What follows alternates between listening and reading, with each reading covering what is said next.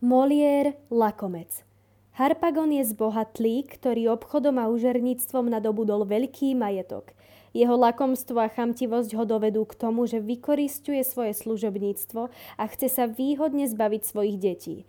Pre dceru Elizu vybral za muža staršieho zámožného šľachtica Anzelma, syna Kleanta chce oženiť s bohatou vdovou a pre seba si vybral krásnu mladú Marianu.